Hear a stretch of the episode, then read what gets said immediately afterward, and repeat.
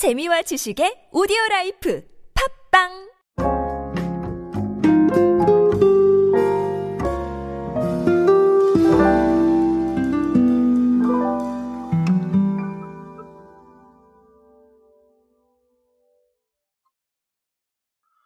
어, 일단은 결론부터 말씀을 드리면 재밌는 게 나왔어요. 자, 재밌는 게 나왔다고 제가 말씀을 드렸는데, 아, 사실 재밌는 거 나온 게 한두 번이겠습니까? 아, 제가 이 클립을 몇 년 동안 운영을 하고 있는데, 아, 천 개가 넘었죠? 예, 천 개가 넘었는데, 아, 그때마다 재밌는 거 찾아왔으니까, 사실 뭐 재밌는 게 한두 번이었겠습니까? 자, 하지만 아주 재밌습니다. 아, 일단 결론부터 말씀을 드리면, 스팸에 대한 이야기를 할 겁니다. 아, 스팸에 대해서 뭐 역사라던가 아니면 이런 것들이 요즘 유튜브에 잘 정리가 되어 있어서 아, 스팸에 대해서 정말 이야기거리가 많은데요. 어, 제가 봤을 때 그 많은 이야기거리들 중에 우리가 가장 공감하는 건 네, 따뜻한 쌀밥에 스팸 구운 거 하나. 네, 여기는 정말 많이들 공감을 하실 것 같아요. 자, 근데 이런 스팸이 사실은 뭐 말이 많잖아요. 뭐 좀뭐 가공육이다부터 시작을 해서 음, 염도가 좀 그런 거 아니야? 뭐 이런 얘기들도 나오는데 사실 개인 취향이니까 그런 얘기들은 아, 각자의 생각에 따른 거지 큰 의미는 없다고 생각을 합니다. 아, 그런 상황인데 아, 이번에 단백질에 대한 이슈를 들고 나왔어요. 아, 도대체 이게 무슨 얘기인지 한번 알아보도록 하겠습니다.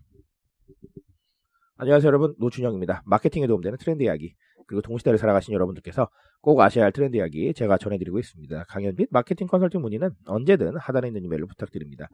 자 일단 팩트부터 말씀을 드리면 CJ 제일제당이 신제품인 스팸 닭가슴살을 아, 출시를 했어요. 어, 이게 닭가슴살로 만든 스팸인데요. 전 세계 48개국에서 판매되는 스팸 브랜드 캔햄 중에 최초의 닭가슴살 제품이라고 해요. 어, 그래서 제가 조금 더 찾아보니까요. 100g 기준 단백질 함량이 17g이랍니다. 17g이면 어, 200g 한 캔이면 1일 영양 성분 기준치의 약 60% 정도를 섭취를 할 수가 있다네요. 어, 그리고 칼로리와 지방 함량도 비교적 좀 낮다라고 얘기를 합니다. 어, 아주 좋네요. 그렇죠. 아주 흥미롭고요. 음, 제가 좀 더 말씀을 드린다면 뭐 스팸 고유의 맛을 그대로 살린 고단백 제품이다라는 요 부분이 가장 핵심 포인트입니다.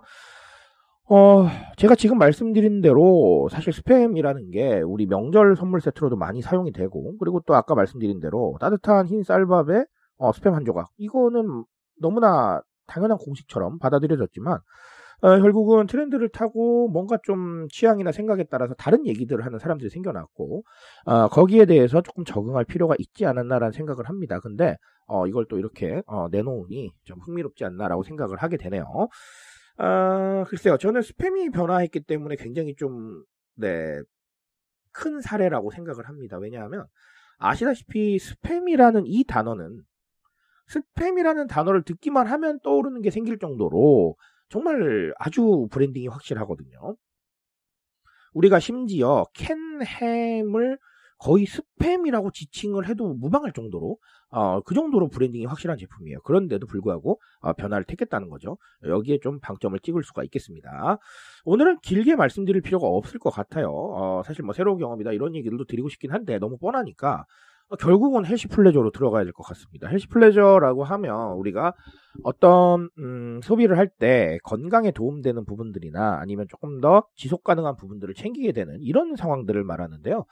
어, 뭐 물론 닭가슴살 스팸을 먹는다고 해서 모든 건강의 수치가 좋아지는 그런 건 아닐 겁니다. 다 약이 아니잖아요, 그렇죠? 하지만 기존에 있었던 스팸보다는 어쨌든간 좀 부담을 덜어서 어, 즐길 수 있다는 강점이 있겠죠. 어, 그런 부분입니다. 결국은 우리가 우리 돈을 쓰면서 가장 중요하게 여기는 건 결국은 나의 만족감 아니면 나에게 뭔가 도움이 되는지를 판단을 하게 되는데요.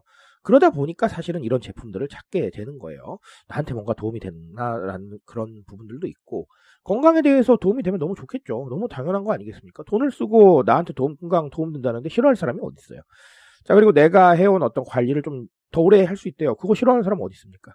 자, 결국은 결론적으로 봤을 때 이 소비의 결과가 다 나를 향해 있다라는 거예요. 그러니까 아, 지금 우리 잘파 세대들은 스스로에 대해서 관심이 많고 또 스스로에 대해서 굉장히 잘 알고 주체적으로 성장하잖아요. 어, 그런 상황이기 때문에 결국은 스스로를 향한 이 소비가 상당히 중요할 수밖에 없겠다라고 보여집니다. 자, 그리고 결국은 음, 이런 상황들에 따라서 소비 방향성이 굉장히 분화가 될 거예요. 예를 들면 제로 열풍이 불고 있지만 제로 싫다는 분도 많아요. 아, 이런 식으로 각자의 생각에 따라서 소비하는 이런 부분들이 생기기 때문에 조금 더 선택지를 늘려주면서 어, 트렌드에 맞게 소비를 할 수 있는 그런 상황들을 만들어 가는 게 상당히 좀 중요하겠다라는 말씀 드립니다.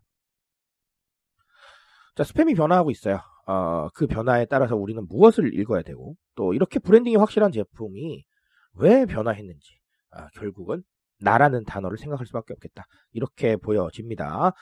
어, 그러니까 스스로를 생각하고 그 나에 대해서 고민할 수 있는 지점들을 어, 상품이나 서비스로 많이들 좀 만들어 주시길 권하겠습니다. 저는 오늘 여기까지 말씀드리겠습니다. 트렌드에 대한 이야기는 제가 책임지고 있습니다. 그 책임감에서 열심히 뛰고 있으니까요. 공감해 주신다면 언제나 뜨거운 지식으로 보답드리겠습니다. 오늘도 인싸 되세요 여러분. 감사합니다.